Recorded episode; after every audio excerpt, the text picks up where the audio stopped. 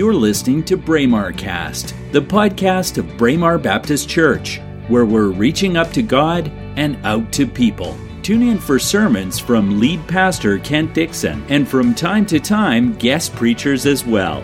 Welcome to Braemar Cast. We switched microphones. Is that, can you hear me? Last week I had a fun experience. Um, we recorded the sermon I went home, went to process the file, and it was garbage. It's all uh, distorted and staticky, and I thought, well, maybe I could do this. Nope. Maybe I could do this. Nope. So I re-recorded the whole thing from scratch at home. So if you if you tune in and listen to last week's sermon, that is recorded on my home gear. So it's certainly clear, but yeah. Nothing like preaching twice within a couple of hours, which is what I'm doing today, so it's good. My name is Kent Dixon, and it is my joy to be the pastor here. It's good to see some people here that were away and haven't been here in a while, and that's all good. I'm just joyful to have people here. The other thing, too, is that as you look around, you'll see, oh, where's so and so and so and so and so and so? Lots of Christmas vacations right now. So people are away, people are traveling. And so, again, it's good to see you in person. And we also recognize that people uh, listen to the sermon online, um, tune into the phone line, and things like that. So, lots of ways that people tune in. And so, welcome to people, however, they're joining us this morning or listening to uh, the service. So, just a quick pastoral announcement Michelle and I will be away for the next two weeks on vacation, and Paul will be preaching on December 31st. Oh, there was a woohoo. And January 7th, oh, thankfully the pastor is finally away and we get the good guy. Uh, and the 7th will also be a communion Sunday. So I, Sherwin and I arm wrestled because I said, Oh, I want to postpone it until I come back. I want to officiate communion. And he said, Well, so we decided not to. So I'm sad, but you will be blessed by it. So, my friends, from our family to yours, Best wishes for a very Merry Christmas and a great start to 2024. Yeah. If you're not able to be here for a Christmas service, Christmas Eve service later this afternoon, so if you have no plans, we will see you next year. And I've been saying that to lots of people that I know I won't see until January is see you next year. It feels so strange, but it is so true. On each Sunday of the Advent season, we've been lighting candles to recognize one of the four virtues that Jesus brings us hope, peace, joy, and love. And this morning, as we continue in this season of Advent, we're almost to the finish line. We're lighting our first candle again, which represents hope. Our second candle, which represents peace our third candle, which represents joy, and our final candle, penultimate, I guess, almost final, which represents love. Today, like the shepherds, we watch for signs of the Messiah's birth. We celebrate the good news that was proclaimed for all people, saying, Glory to God in the highest heaven, and on earth, peace to those on whom his favor rests. We reflect on the wonder of the manger, which represents God's rescue mission to come and save us, his beloved children. So, this morning we're wrapping our Advent, pun intended, wrapping our Advent sermon series Christmas playlist. And it's been a slightly unconventional Christmas series because we've incorporated several of our favorite, some of our favorite, Christmas songs of the season and carols. So we're ending with a real classic this morning, at least in my opinion, and that is O Come, O Come, Emmanuel. And it's always been one of my personal favorites. So, as you know, you may know, hopefully, that Emmanuel is a name given to Jesus in Scripture, which means God with us. So we celebrate the fact that we serve a God who did not see us in our sin and move in the opposite direction, leaving us to fend for ourselves, leaving us alone, leaving us for dead. Instead, he came close through the person of Jesus Christ And this is called the incarnation, the theological word, which means the Word made flesh. It is, as C.S. Lewis, the great Christian author, says, the central miracle asserted by Christians. That is to say, that God became a man, C.S. Lewis says. This is good news that should lead us to great joy, as we've talked about throughout this series. Today, as we wrap things up, I want to share with you what this miracle means for us that God decided to come near to us through the person of Jesus Christ. I was talking to Wendy last Sunday after the service, and I said, You know, I've been a pastor only almost five years, but I said, I'm already starting to feel like how do I tell the same stories that people know that they've known all their lives in different ways? And she said, Honestly, Kent, she said, you could preach a series uh, from your first year and we would still enjoy it. And I said, Well, I'm not ready to do that quite yet, but I have attended churches where Michelle and I have said, Ooh, I've heard this reference before, or I've heard this quote before. And so it's, it's the reality is that there's nothing new that has been said about these things. So I do reflect on that, though. What does this mean to me in this time of my life? What does it mean to you? What can it mean to you? So, Matthew 1, verse 23 says, The virgin will conceive and give birth to a son, and they will call him Emmanuel, which means God with us. Is anyone here a hugger? Now, no judgment either way. Okay, I see a couple of hands. Oh, ten. Oh, hands gradually going up over time. So, no judgment either way. If you're a hugger, if you're not a hugger, that's totally fine. For me, if I have a close connection with someone and them with me, sometimes only a hug can best express the depth of relationship and affection that we share. That can be it. And hugging obviously means being close enough with the person, right? If you hug someone who's not a hugger and they rigidly respond without moving their arms, you've made a bad decision. That's why I usually ask, Are you a hugger? Because I am. Um, but it means being close enough in both proximity, closeness, and relationship to receive that in the way that it's given. We have to draw near and be close, and that's exactly what God did with us through Jesus. But what does it mean for us? What's the result of God being near and God coming close to us? What does it mean? Well, first, these are all the results that we'll hear. Because God is close, we receive his love. And there's some references there for you. Pastors often assume or presume that everyone who listens to a sermon understands every concept. It happens a lot or that someone who's listening may be further along the road in their relationship with Jesus than they might actually be. So I do my best to try not to do that, not to do that, but to introduce people to or remind people of things that are important because no matter how long you've followed Jesus Christ in your life, whether it's been a day or a thousand days or longer, we need to be reminded of important things. So, if you're here or you're listening at some point and you're new to this whole Jesus thing, hopefully you've already been told that He is loving. That is His character. And God's love for us comes in many forms.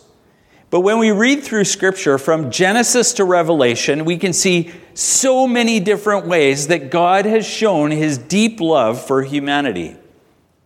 And I'd also suggest that throughout history, as you look through Scripture, as time passes in Scripture, we can actually see God coming closer and closer to his people over time in a sinful world. I think we can see that. So let's explore that a bit by starting at the very beginning, Genesis. Genesis chapter 3, 23 and 24 says, so the Lord God banished him from the Garden of Eden to work the ground from which he had been taken. Speaking of Adam, of course.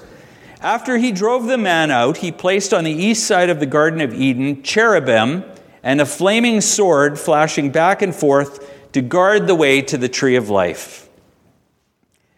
So, for me, this is one of the most tragic passages in the entire Bible. Because humanity decides to disobey and sin against God.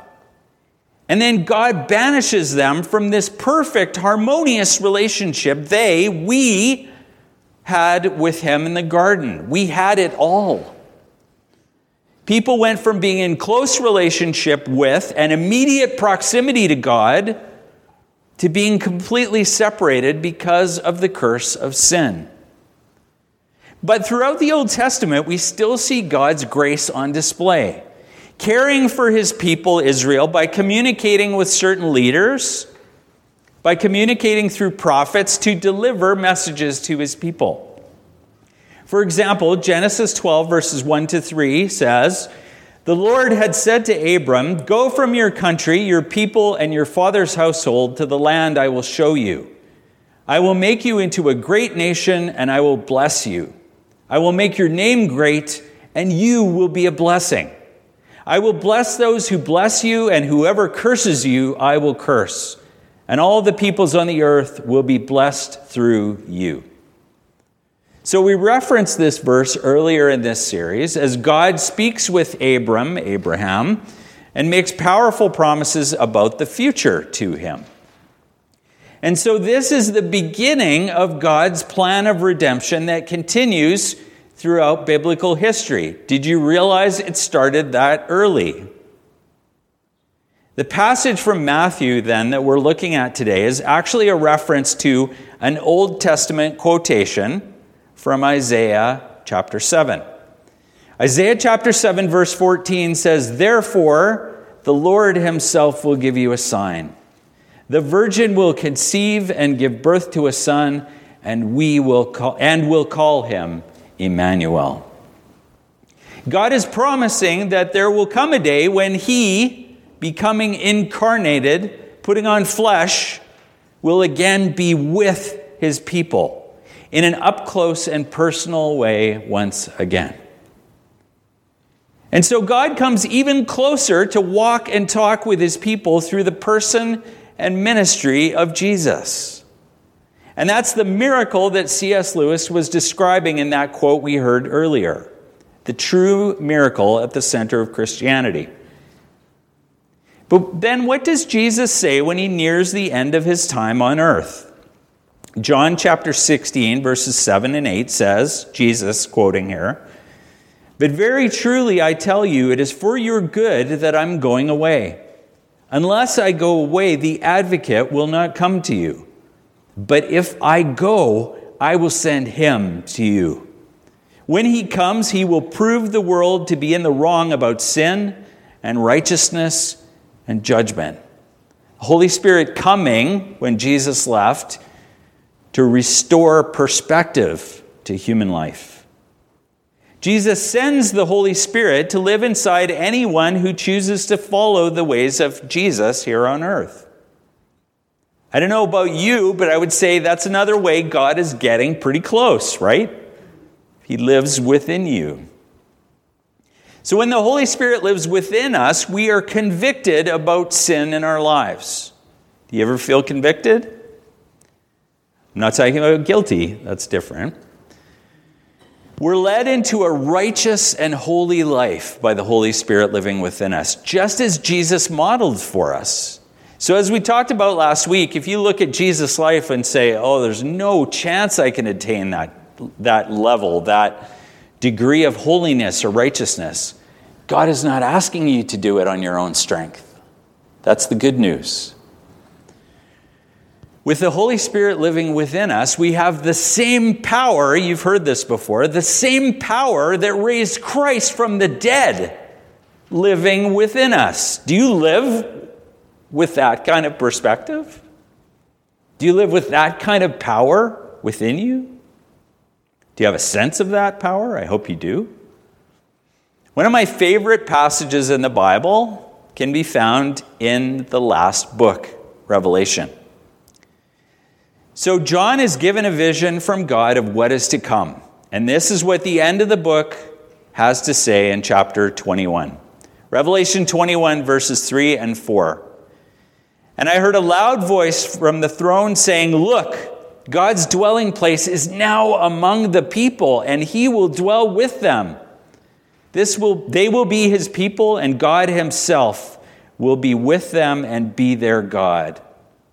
He will wipe away every, wipe every tear from their eyes.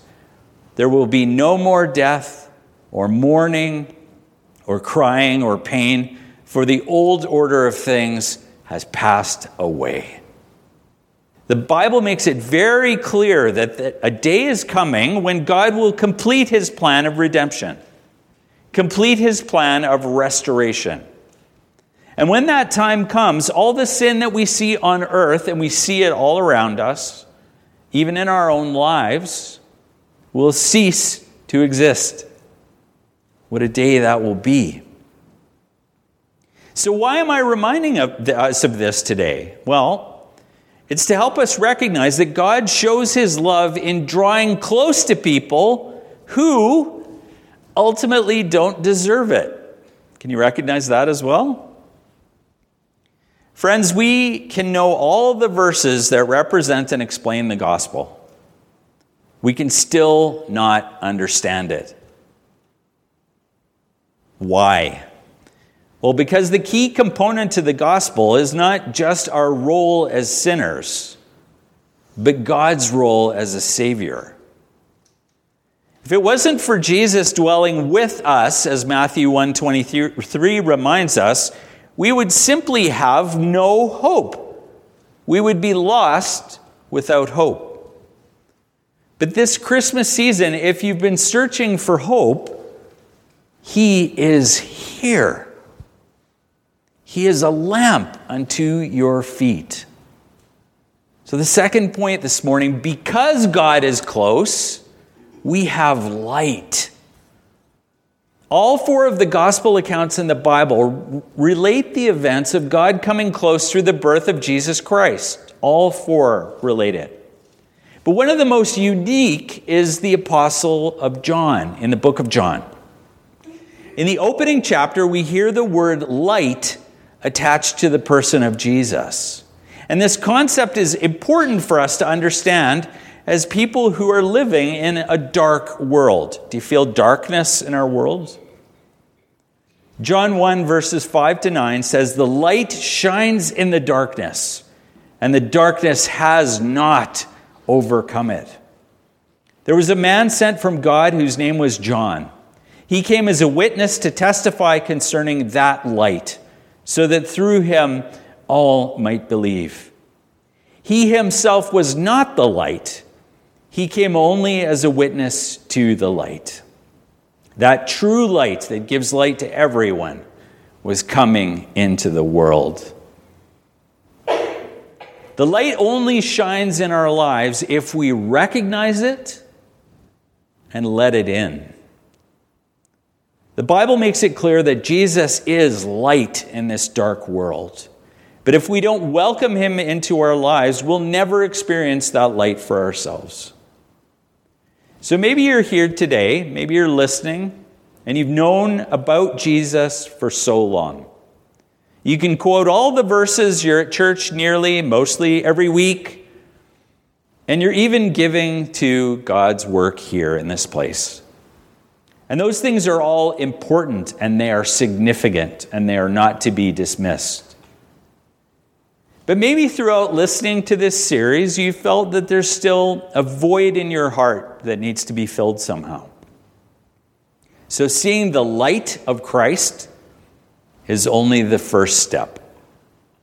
The next step in the process is inviting the light to illuminate your life too. And it's the most important decision you'll ever make in your life. And as you're hearing me say this, if you reflect back, reflect, light, unintentional. But if you can reflect back on when you accepted Christ, take a moment to do that in your head. Because it's the whole reason your relationship with Jesus is the whole reason that God came close to his people in that way. So that he could be in personal relationship with each one of us. Our third point this morning because God is close, to us, we can be close to Him and to others. Because God has come close to us and shows us love, because God has come close to us and is the true source of light, it means we also have the opportunity to be close to both Him and others. God coming close to us is meant to inspire us to be close to other people. So maybe as you've been listening today, you've felt God bring someone to your mind, someone to your heart who is far from Him. Maybe it's someone who has known Him in the past and has drifted away. Maybe it's someone who desperately needs the hope that Jesus can bring to their life and has never seen it for themselves. And maybe it's someone you've been praying for for some time now, a person by name.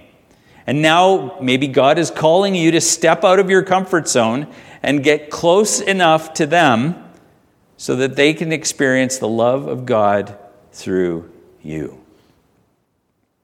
Obeying and taking a step like that can be much easier said than done at times, but it is worth it in the end.